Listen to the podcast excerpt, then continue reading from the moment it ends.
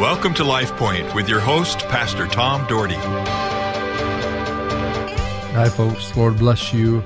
And I just want to share today out of the 51st Psalm because it is one of the favorite Psalms in the Bible. It's, it is an extremely, extremely good Psalm with great words.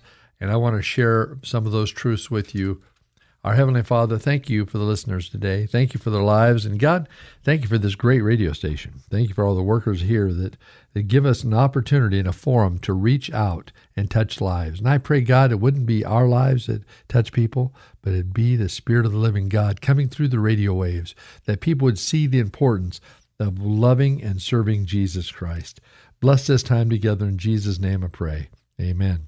Well, Psalms 51 a great psalm. Let me just share uh, some of that with you, and we'll talk a little bit about it today. Have mercy on me, O God, according to your steadfast love, according to your abundant mercy. Blot out my transgressions. David had a great prayer already. And David already believed in God, but he's still asking him. He's still saying, Blot out my sins, transgressions, sins. Blot out my sins, my wrongdoings. Lord, help me to do right. There's times in our life where we love God, but sometimes we make wrong decisions.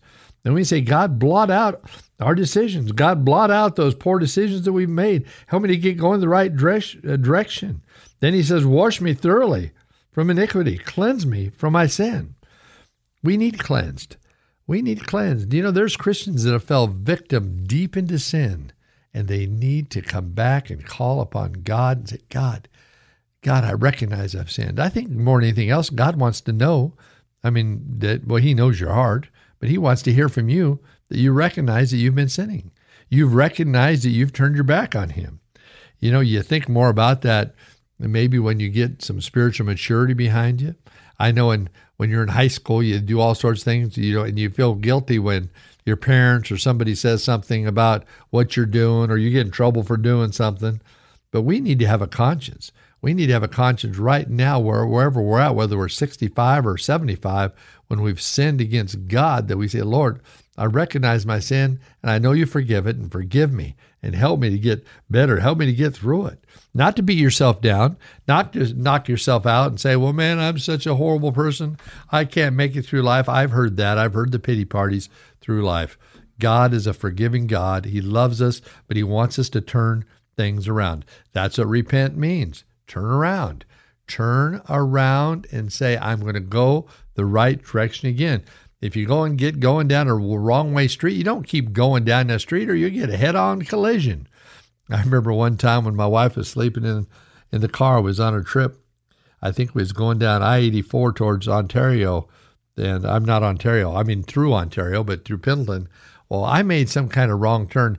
Next thing you know, I'm out in like Yakima or something. She wakes up and says, where are you? Where are you going?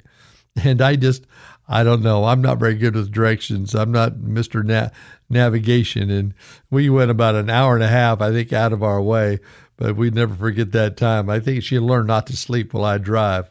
But he, David goes on to say, For I know my transgressions and my sin is ever before me. David recognizes sin. David knew what his sin was. People of God, you know what your sin is. You know when you're sinning. You know when you're turning your back on God. We all do. He said, Against you only, and only you I sinned, and done what is evil in your sight. So he is he was admitting to God of his sin. You know, uh, uh, behold, I was brought forth in iniquity. I was brought forth in sin, and the sin did my mother conceive me. Behold, you delight in truth and the inward being, and you teach me wisdom in the secret heart. You see, that's what we need God to teach us. We need the Spirit of God to teach us wisdom so that we can make those great decisions. So if there's something questionable, we don't do it.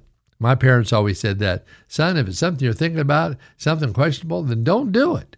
Just don't put yourself in that spot. How many times do we play with fire? How many times do we get burnt when we play with fire? Like all the time? Behold, you delight in truth in the inward being, and you teach me wisdom in the secret heart. We want his wisdom. Purge me with hyssop, and I shall be clean. Wash me, and I shall be whiter than snow. Let me hear joy and gladness. Let the bones you have broken rejoice. Hide your face from my sins and blot out all my iniquities. There he goes again. Do You think David's trying to get a point across to God, to his heavenly Father? He says, blot out my iniquities, blot out my sins. And I love this next part. And there's a song that goes like this Create in me a clean heart, O God, and renew a right spirit within me. Yes, create in me a clean heart, O God. Can you say that with me wherever you're at today? Create in me, O God, a clean heart. A clean heart that you're walking with Him, that you're trusting Him. Cast me not away from your presence, and take not your Holy Spirit from me. Restore to me the joy of your salvation, and uphold me with a willing spirit. Sound like David was going through some inner turmoil. David was going through some struggles, and he was thinking, I need help. I can't handle this on my own. I'm falling. I'm falling and going the wrong direction in a hurry. People of God, that's what happens we get going the wrong direction in a hurry, it kind of snowballs. You ever remember the old growing up in Idaho when I was in my oh eight, nine, ten years old? I remember some of the big snowstorms and making snowballs. And what happens? You roll a little snowball and then you start rolling along the snow. Next thing you know, you got a great big snowball. You got the bottom of your of your snowman. Well, that's what David's trying to get God to uh, get in touch with God so that David wouldn't let his life snowball out of out of control. Too many people have let their lives snowball out of control. They have let it go down a hill, and next thing you know, it's so big they can't control it. You know, he wants the presence of God. David's calling upon the presence of God. He said, Restore me to the joy of your salvation. He says this then, verse 13. He says, Then I will teach transgressors your ways, and sinners will return to you. David said, Lord, touch me, heal me, help me, and I will help others? Well, that's a question I have for you today. Are you helping others? Are you helping others with their walk with God because you've gone through some of the same things? I imagine there's a lot of people you can help when you admit that you weren't perfect, when you admit that you had some problems with sin in your life. See, the problem is a lot of people want to uh, put on a perspective like, oh, I've got it all together. I'm the perfect person. I'm the perfect Christian. Watch me, follow me. No, you know, you need to let them know. Say, look, I went through it too. I had struggles in my life. We've all had struggles in our life. Now, I, I get to admit, I was pretty fortunate. I lived in a Christian household. My brothers and I, we really didn't want to go out and do things of the world. That wasn't what we wanted to do because we knew it hurt our parents' feelings. And we were raised uh, to love God, have a have a fear for God, a fear, a loving fear for God, knowing that He's watching over us. That someday we're going to be accountable to Him. So we didn't have a desire to rebel. So a lot of those things in life, I grew up not seeing, but yet, but still, I had to make choices, and some of those choices weren't always the best. And then he says, "Deliver me from blood guiltness, O God, O God of my salvation, and my tongue will sing aloud of your righteousness." He says, "You forgive me, Lord, and your forgiveness I will sing because of your forgiveness. I will sing aloud." My dad used to sing out loud all the time. He'd get in trouble on the school bus for singing Christian songs to the kids sometimes, and they would somebody would tell their parents, their parents would call in, just like it is today. This man is singing some kind of churchy song or something, you know. I tell you what, people don't want any part of righteousness, but I'm telling you what, every single person is going to stand before the almighty judgment seat of God. And those that have mocked him and those that have denied him he's going to say, Depart from me. I never knew you.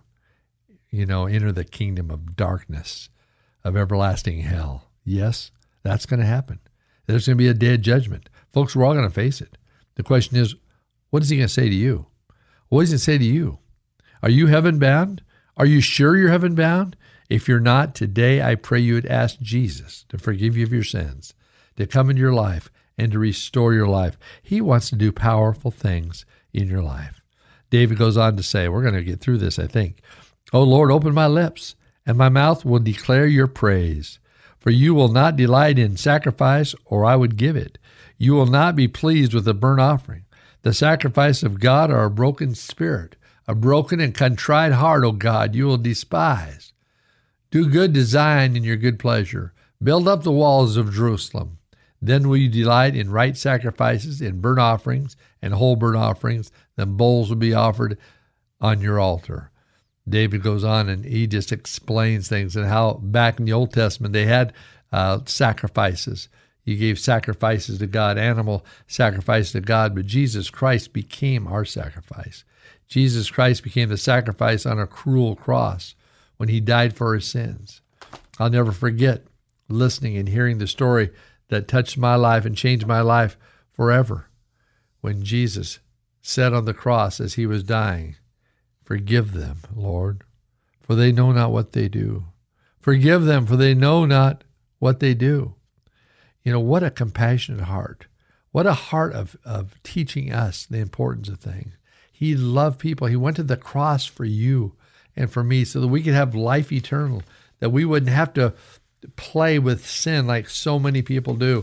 We're seeing it all over in society today. You're hearing about it on TV and on the radio every single day. You're watching people rebel against God. You're watching them say horrible things against God, to take God's name out of everything that there is and take the Bible and the cross, you name it. They want to get rid of it. And I tell you what, you and I had better stand up. We better be people that stand up for Almighty God and live for Him, put our trust in Him, our faith in Him, and for goodness sakes, pray for your country. Pray that God would lead our country, that God would be with our leaders, whether we agree with them or not, that God would direct them. God put them in, the Bible says God has put them into, into, into their positions. The kings, there was there was good kings, there was bad kings. There's good presidents, there's bad presidents. I'm not saying good or bad about all our presidents, but I'm saying we need to pray for them and lift them up that God could use them and you could use the United States of America to make a difference, be people of God who stand on the foundation of the Word of God. Hey, God loves you. Be a champion. Hang tough. LifePoint is a ministry of the Cloverdale Church of God. If you would like a copy of today's broadcast or would like more information about the church, please call us at 208 362 1700 or write to Cloverdale Church of God, 3755 South Cloverdale Road, Boise, Idaho 83709. You may also visit us at our website, www.cloverdalechurch.org. Thank you for listening and have a blessed day.